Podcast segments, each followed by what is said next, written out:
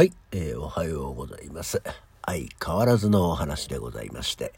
本日はって言いますと、1月9日日曜日、午前7時23分でございます。えー、少しね、いつもとは違った風情で始まっておりますが、まあこれなんでかって言いますと、まあ先日も少しね、お話しさせていただきましたが、まあこの年末年始、たくさんのドラマがテレビでは放送されております。ね、えー、この間は志村けんとドリフの爆笑物語、えー、そんなののね、お話もさせていただきましたが、えー、昨日はってえとですね、まあ、一日かけて、え年末から年始に、放映されましたところの BS 商店ドラマスペシャルってなものがございまして、こちらを計4本、これをね、立て続けに見たわけでございます。まあ、この BS 商店ドラマスペシャルっていうのがですね、2017年から。で、えー、今年2022年までにかけてですね、えー、まあ、それぞれ、えー、焦点に関わった落語家さんたちの反省を綴った、まあ、フィクションを交えたドラマ化したものというものでございまして、えー、2017年が桂歌丸、えー、2019年が5代目三遊亭円楽、仙台でございますね。そして、えー、第3弾が昨年、2020年に初代林家菊蔵。まあ今はね、林家菊王なんて申しますけれども。そして今年2022年には、えー、立川談志と、まあ、それぞれの4人の落語家がフューチャーされたドラマでございまして、まあ、これを見ておりますんで、まあ、今日もね、ちょっと語り口が、まあ、落語風というところになっているという経緯でございます。うん、いやね、えー、翻って私実はね、落語っていうものには全く興味がない。うん。いや、これね、興味がないって言いますとね、まあ、ちょっと語弊があるかもしれませんが、いや、見てますよ。テレビとかね。あとは CD とかね。まあ今であれば、まあ最近であれば YouTube なんてものを、で、落語というのは見られる。え BS 放送もあります。あの、ワウワウなんてのにもね、え一時期落語の番組がございまして、まあ落語に触れてないことはないんですが、どうもね、この落語っていうのがいくら聞いても、誰のを聞いても、なんか一つピンとこない。ね、炎症、延長、新章、それこそ男子、ね、えー、あと、林家三平なんてもおりますけれども、このね、どの落語を聞いても今一つピンとこない。これは、もしかしたら、その、江戸落語だから興味がねえんじゃないかななんて思って、じゃあ上方落語聞いてみようかっていうんで、まあ、えー、例えば四尺であったり、まあ、今はもう三子じゃないですけどね、桂三子だったら文鎮だ、文鎮だったのということで、まあ聞いておりましたけど、今一つどうもピンとこない。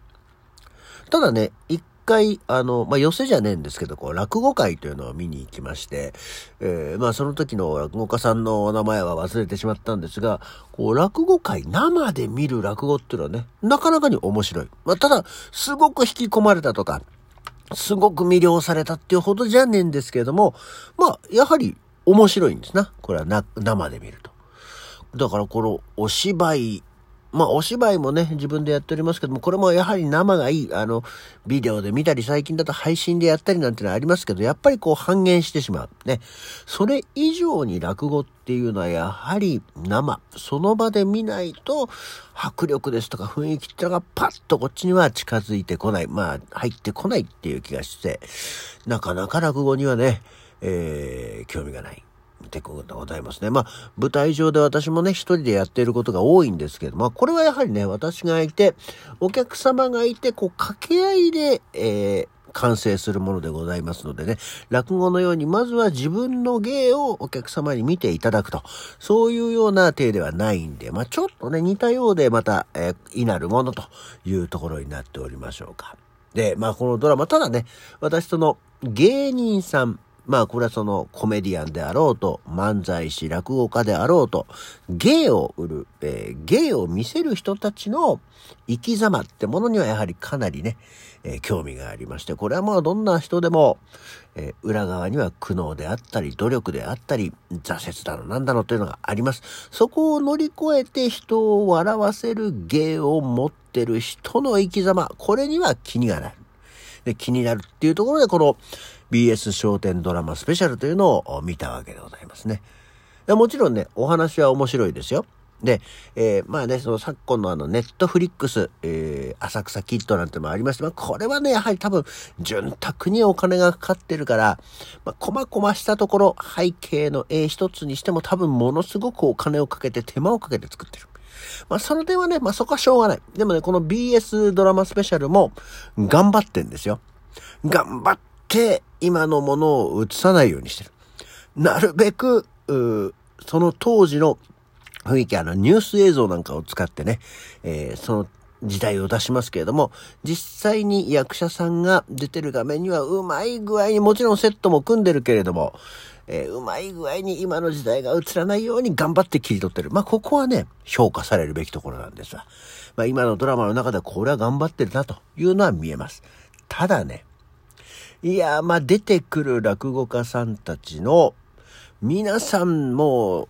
今、今ね、あの、ジェンダー、性別のお話なんてのがありますんで、えー男優、女優なんて分け方はしないかもしれないですが、まあ、えー、出てくる俳優さん、男性も女性もこれがまた皆さん、かっこいいし、こう、綺麗。ね。だからね、ちょっとね、こう、これ誰のドラマなんだっけ？なんてなことをね、思いまして。なんだってね、この第一作目、焦点ドラマスペシャル、桂歌丸ですよ。ね、えー、お亡くなりになられましたけれどもね、桂歌丸。ね、この桂歌丸役が誰だと思います？桂歌丸をやってんのがね、尾上松也ですよ。ね。どう？別に落語家を、歌舞伎俳優がやるのがいけねえっつってんじゃないんですよ。桂歌丸ですよ。若い時からハゲてんの。で、若い時からげっそり痩せてんの。死神なんて揶揄されてね、えー、ネタにされてるぐらいの人。この桂歌丸をやってるのが、尾上松也。なんだったらちょっとふっくらしてるぐらいなんだ、これがね。なのでね、パッと見これがまたその、桂歌丸には見えない。ね。で、桂歌丸の奥さんが氷川あさみ。あ、もうそれぞれね、あの、落語家さんの奥さんなんてのは、お顔はね、存じ上げませんので、まあ、どれだけ美人な方なのかは知りませんけれども、ね、えー、っていうのが第1弾、桂歌丸。で、第2弾、えー、五代目三遊亭円楽、先代の円楽さんですよ。ね、三遊亭円楽の役を、谷原章介。わかります？円楽さんってのはちょっとこうね、顔が面長馬面なんて言われて、それでもこの星の王子様なんて言ったりするところが面白かった落語家さんなんですよ。商店なんかではね。それを谷原章介、ただのいい男になっちゃってんで、これの奥さんが漢字やしおり。ね。あ、これも美人ですよ。で、続いての林家菊蔵。こちらが、えー、江本時代。あの、江本さんところね、息子さんの下の方の方ですよね。ちょっとよりファニーフェイスなんですけどね。確かにね、林家菊蔵もファニーフェイスです。ただね、やっぱり顔の骨格作りが違う。これがちょっといただけないかな。で、えー、第4作、新作の立川男子。これが駿河太郎ですよ。あれ、駿河太郎って言われてもパッと誰かわかんないな、なんてのがありますけど、あの、鶴瓶のね、息子。の駿河太郎。これもね、別に顔が似てるわけじゃない。ただね、あの、立川男子という人は、まあ、癖があるよね。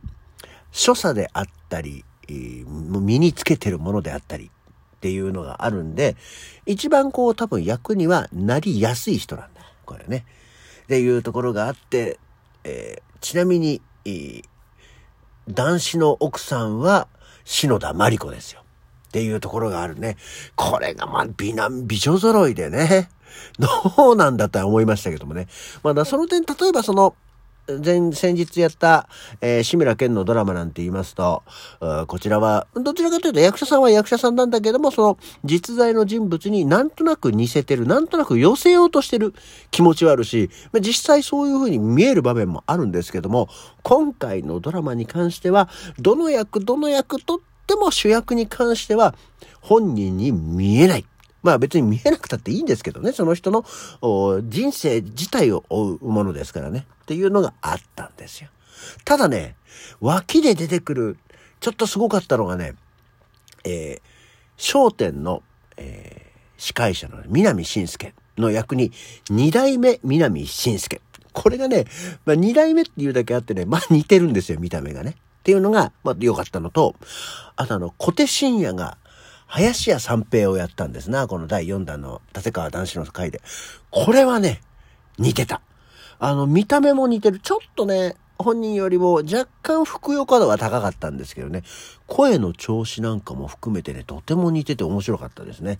ただまあ実際この焦点のドラマなんでね、焦点に関わってほぼないんですな。なので、あまり出番はなかったんですけども、小手深夜のやる林家三平とても面白かったです。まあ、前作をね、こう振り返って見ることはできないんですけれども、あの、立川男子の会に関しては、今 TVer で、えー、見逃し配信やってますんでね、ぜひ気になった方はご覧いただければと思います。あの、過去のドラマのね、シーンなんかの回想シーンで出てくるんでね、こうそれぞれちょっと見れるようにはなっておりますのでね、ぜひお楽しみをいただきたいと思いますっていう、なんだ今日はドラマの、えー、紹介会っていうようなところで終わってしまいますが、どうでしょうね。こんな落語風な喋り方、えー、あくまで表面をさらっとなぞったような風な喋り方でお届けさせていただきました。お粗末様でございました。起き抜けラジオ。それではまた次回。